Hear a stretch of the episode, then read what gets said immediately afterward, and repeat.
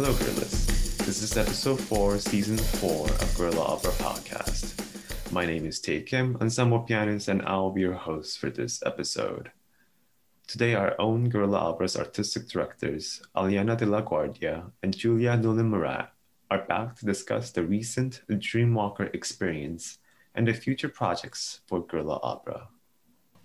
Thank you for joining us today. Uh, so, what did you think about the Dreamwalker experience? I would love I mean- to hear from Julia first. yeah. Um, so Aliana and I had very different experiences because I was only able to partake remotely, so via Zoom, whereas Aliana was at the heart of it all, you know, in the middle of the action. Um, so in terms of the process leading up to it, it was interesting because it was a lot of like sending pictures and um, on Zoom, watching some of the tech and talking about it. So I had a sense of what we were about to present, but actually not at all.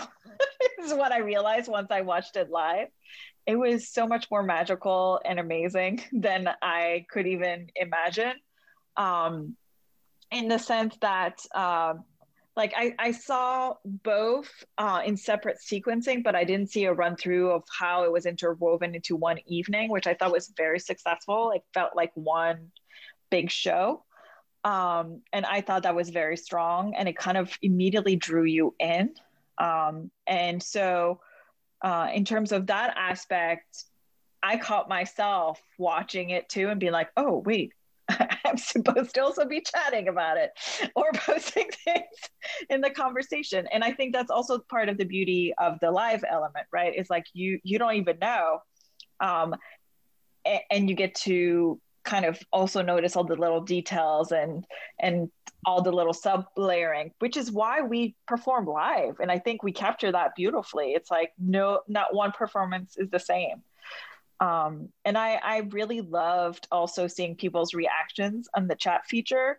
Um, you know uh, th- there was that little um, i'm going to call it joke where at one point they're like okay goodbye aliana. This is your farewell party and half of the people on the chat were like where is she going I got Which like five messages yeah at the exact time. They were like, wait, what? And then my phone was like, boom, boom, yeah boom. you no absolutely and i what i really also enjoyed is we not only did the performance live had feedback from everyone so it really felt like a communal experience but then the next day to have the um, after party to kind of unpack that with our audience was really great.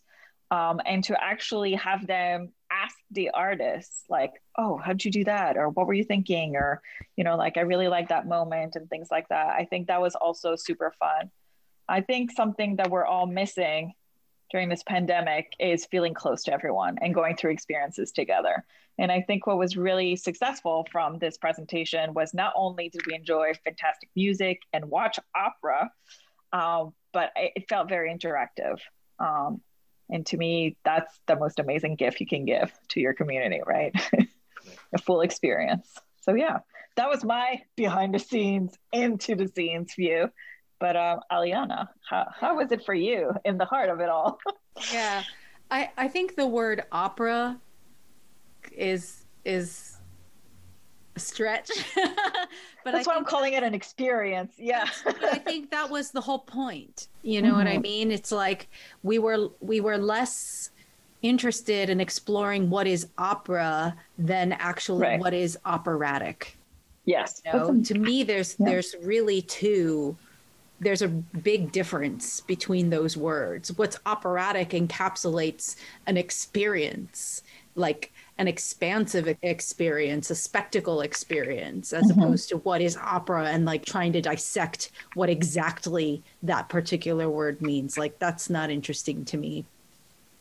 Um, well, first of all, I, I should start by saying thank you so much to HC Media for allowing us Mhm. to be on their um, locations and their property. Um, they were extremely generous and really collaborative, and they were, you know, we're an ambitious group, and we come up with crazy ideas, and and uh, they were really great at brainstorming. Um, they gave us staff and they gave us warmth and generosity, and, and we really just can't thank them enough. um, being we're still in Dreamwalker in a way because we're still filming part of the short film that is Ophelia's life dream. But to be in the middle of Dreamwalker Live was so cathartic. It was work. I was working mm-hmm. and it was in the best way. And everybody was there and we were working really collaboratively as um, as we have in the past, and maybe even a little bit differently because this is, was more of an experimental theater experience. It was kind of a little bit more moving. The parts were more moving, and and there was less um, rigidity to it in a way, um, mm-hmm. which, which, I thought was was nice. And uh, honestly, for the time that we're in, was nice release. You know, to to not be in something so uh, structured and rigid was was just fine by me. Everybody else was pretty great at flying by the seat of their pants. And, uh, you know, to build it that fast, you know, we got in there on Tuesday. We basically rehearsed it. They teched it Tuesday evening. We were in there Wednesday morning with me, and then they teched it Wednesday evening. And then we basically rehearsed it all day Thursday and filmed it so that they could then do the overlay graphics mm-hmm. so that we could uh, premiere it as if live. So we did like the Saturday Night Live sort of trick where we filmed it ahead of time and then actually aired it later. But it but it was live. We did it all in one take, even mm-hmm. all the camera angles, everything. That was all one take, one continuous thing, one continuous flow. I really liked that. The performance mm-hmm. as if it was live. It felt like theater, even though it was all for cameras the choreography between me and the cameras was really super cool and it, it was really enjoyable to do it um, I think you'll notice in in the in the Dreamwalker live there was a lot of rotation where the camera mm-hmm. and I would sort of circle each other, uh, and and sometimes the light too. So at the very first, the very first shot as I'm exiting, uh, you see Keithlin moving the light one way and the camera is moving the other way, and I'm sort of going in between them. At the end of uh, Ophelia's life dream, they talk about rotations, you know, 100 re- revolutions around the sun, and I'll collapse or whatever. So in the choreography, we tried to put as many revolutions in there as possible. So when I'm dancing with the balloon, I'm turning, I'm going around the camera this way. Um, Keithlin's going around me. Uh, there's there's a lot of uh, choreography that made it felt feel very uh, like live theater that I thought was really enjoyable, super super cool. And Lane is always really fun. So the transition was so smooth to the point where we thought Aliana was leaving us. You're not leaving us, are you? No, that was actually my idea because the I really wanted the two pieces to be connected. I thought part of the virtuosity of the evening should be going directly from one to the other without a blackout and a scene change and all this like theatery kind of bullshit. So I said, well, how do we get from one to the other? And the character Ophelia is supposed to be a woman at a crossroads going through something hard. And I, you know, I, at one point I just blurted out, well, like Lane, why don't we just say, you know, bye, Aliana, have a good time. Uh, you're not artistic director anymore. You're retiring. And then, so we just made it the situation where I, like me, Aliana is playing herself, uh, retiring from guerrilla opera because uh, as with a lot of Lane's work, it's really grounded in reality. And I said, well, what's more real? What's more real than playing me, you know, and, and fashioning this situation around it. So, so that was fun. Confused me, that's for sure, and a lot of a lot of watchers for sure. Uh, what were you happy about, and what do you think you could have improved upon with this experience? I think in general, I was really happy with how they came, how it came out. Um, I was happy to be working. I was super happy with the team. It was a really wonderful experience. Everyone worked really, really well together. I wish we had had more rehearsal time. Isn't that always the wish? Yeah. But even I think if we had one more day, we could have done much more detailed work with physicality and with the floor pattern and everything. I think we had a really good group that knew how to work really fast. And so that was a real benefit. Um, but you know it, it's just how things go it's like you work really hard and you always wish you had more rehearsal time at the end so maybe we didn't need more rehearsal but i really felt like four more hours or like two more hours we could have done something so uh, just detailed you know much more detailed which is always what we're trying to do anyway so right in terms of uh, the, the experience for me i know it sounds um, a little odd but what I would love to do is like it's so rewarding for the audience to be able to interact and to chat during the productions. But something that felt al- almost also very eerie for me in the Emergence concert is I wish there was a way for the performers to hear the applause or to to have that other end, you know. And of course, they can read the comments after the performance and things like that. But um, I feel like that that that's the one hiccup for me is like how how do you get to breathe together and of course we can't um, but um, finding a way for the performers to to get that back um, to them as well so what's on the plate for november so on november 13 we are which is a Friday to 13, we are launching our Guerrilla Opera Underground and it'll run for a month. So the idea behind it is a kind of um, a speakeasy where each week we will be dropping new content material um, so that as a, a performer, you can't I'm sorry, whew, as an audience member, you can go back um, multiple times and have various uh, experiences. So whether it's um, behind the scenes insights on the productions, or it's actually the productions, or new uh, work that we have developed, um, it, it, kind of like makes it a gem pack speakeasy of all things guerrilla, which um, we're very excited about for people to get to experience. So the way we're thinking about this thing is that Dreamwalker is sort of like an exhibition, right? Like an art exhibition mm-hmm. or whatever with pieces in it. And so um, we performed it live, and that was one part of the exhibition. And now we're making it digital, and it's a new evolution of the uh, exhibition where you see digital representations of each of these pieces that we created.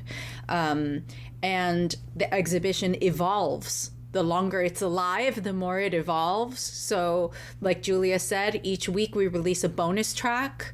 The first week, you're going to see it's just uh, Dreamwalker Live and Ophelia's Life Dream, the short film that we're still making, um, and the uh, video representation of Papillon. Um, and that those are the pieces that make Dreamwalker. Um, and you know, it's possible in a year we'll do Dreamwalker again and maybe we'll add another piece to it. Like the idea is that these programs evolve and they change, and as we as performers change and the world changes around us, um, it, you know, the program could be different or or it could be the same but with a li- tiny little differences you know or you know we perform dreamwalker outside and the screen is like 50 feet tall or something. Mm-hmm. so it's gonna or change. with an audience. Or with an audience. But yeah so that's the idea is that it's it's an evolving exhibition. It changes. And so it goes from live to digital.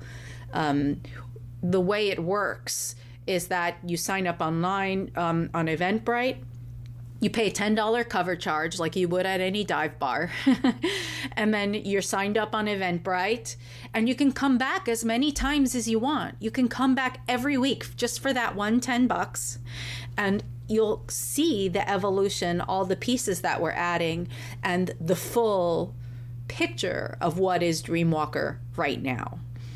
And um, after you sign up on eventbrite you get the special page and a password to get into that page, which is why we're calling it a speakeasy because you need a password to get in. so it's like a special web page It has all our content on it. You need a password to get in, and in order to get that password, you have to sign up through Eventbrite. So who's making the drinks? Uh, we haven't thought of the quarantinis yet. we'll get there. There, so we do have two underground happy hours, and those mm-hmm. will have signature cocktails, and we'll all be sipping and talking about Dreamwalker and whatever together because uh, I'm sure we're all, all going to be wanna um, wanting to unpack a lot of things. So beautiful. Mm-hmm. Um, so, what else is happening in November? So, this um, November, something else that we are launching is our writing collective. Um, and they're going to be meeting every two weeks for six months. And the idea for this um, collective is to, the emphasis is really on developing your own libretto. So, a lot of our applicants actually um, pitched us what they've been working on. So some of them have an idea and they kind of want to dive in. And then um, other writers, what they, they they started working on one, and now they really just need a space where they can keep working on it. And the idea is that um, our participants were not just picked for what who they are as artists, but also how they can contribute to the collective, meaning give each other feedback as they're creating their librettos. Very cool. Very cool. It's sort of like a think tank, and uh, actually, I think they meet for eight months, November to June. So. Yeah, eight months. For some reason, I thought, okay, yep. The longer the better. I, I also want to add that the writing collective is specifically created for people who are trying to complete text for a work. This is different from our libretto writing guerrilla lab our libretto writing guerrilla lab is more process oriented and it's giving people tools in order to be able to write so you don't actually actively have to be completing a work if, if you want to just take a creative writing workshop that's geared towards opera libretti and new work development like that's the one the writing lab is like a an eight month long think tank helping them helping each other to create and complete as much as possible a work. So, what is this Guerrilla Lab that you're speaking of? Yeah, so it sort of came from last summer.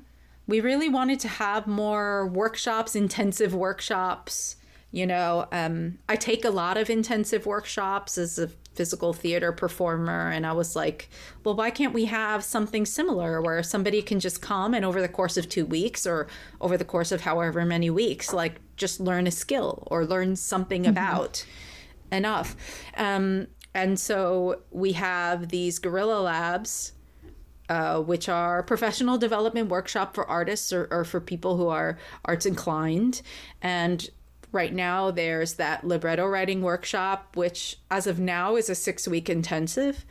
Um, Julia is doing a workshop on uh, immersive and alternative production design.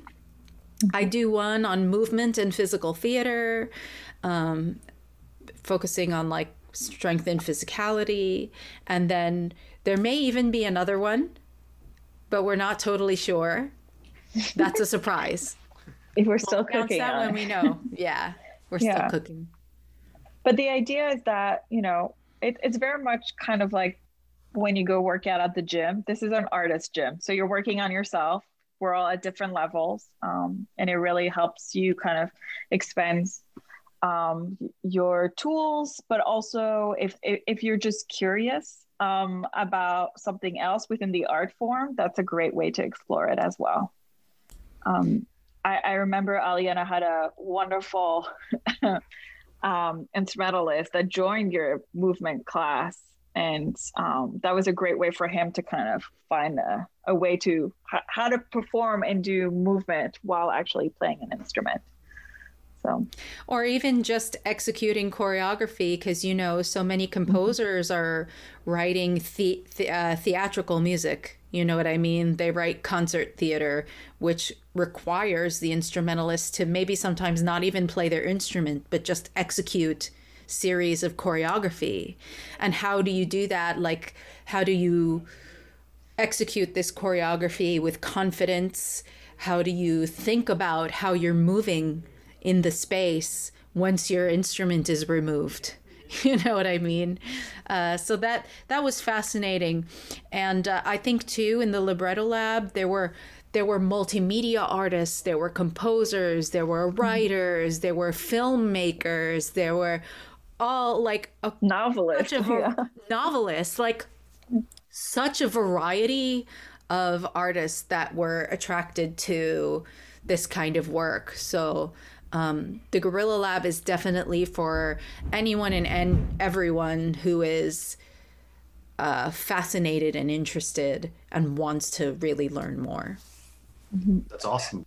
And the production one came because um, in the libretto writing uh, workshop uh, this summer, um, I, I, did one of the classes where I was actually talking to a lot of librettists and composers and talking to them about how, how to deal with design or how to make suggestions um, in text without being literal.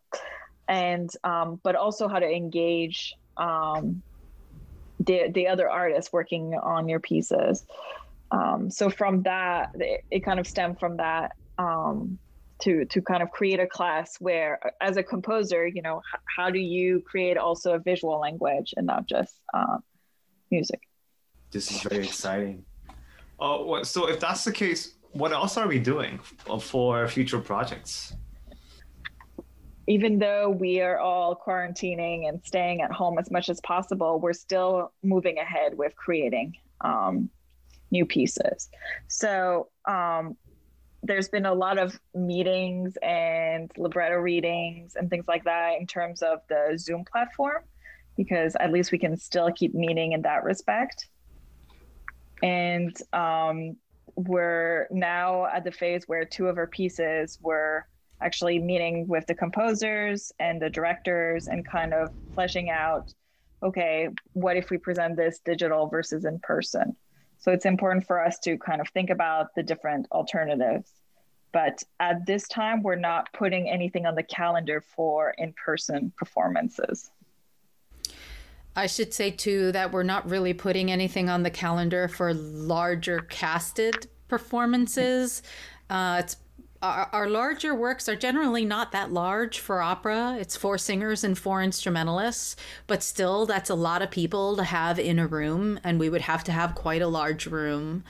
Uh, in order to do that safely, socially distanced, and to have four singers together in a room, uh, even just doing a concert reading you know, um, we've instituted some protocols. So, for example, anytime we go on site anywhere and have to perform together or do something together, we all get COVID tests.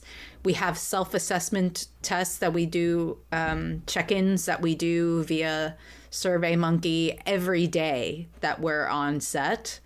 Um, and we're about to add temperature checks. we were supposed to add it before, but the thermometer I bought was defective, so I had to return it and get another one. Anyway, you, so you could cut that out. It's not that interesting, yeah. but or you can leave but, it out. but adding to Aliana's point, right now the spaces that we're in have to be for five people. Um, and so it's not just the performers, but for example, um, Keith Lane, our production coordinator. She has to be there to light the performances and things like that. So it's kind of playing, um, I want to call it a Tetris of people, right? of who gets to work when um, to make the shows happen. A lot of moving parts here, a lot of moving parts. It really depends yeah. on the venue, and and for that particular venue, HC Media, they were really uncomfortable having more than five of our people, and I said, okay, we won't have more than five people, uh, and so we we really had to think about that. So the works that you're really going to see us performing live or even digitally are going to be works for a much smaller cast. Um, mm-hmm. But we're still developing the larger works and having uh, conversations with the composers or you know mm-hmm. uh, libretto readings that we can do via Zoom. We're we're doing as much as we can to keep the fire under those operas.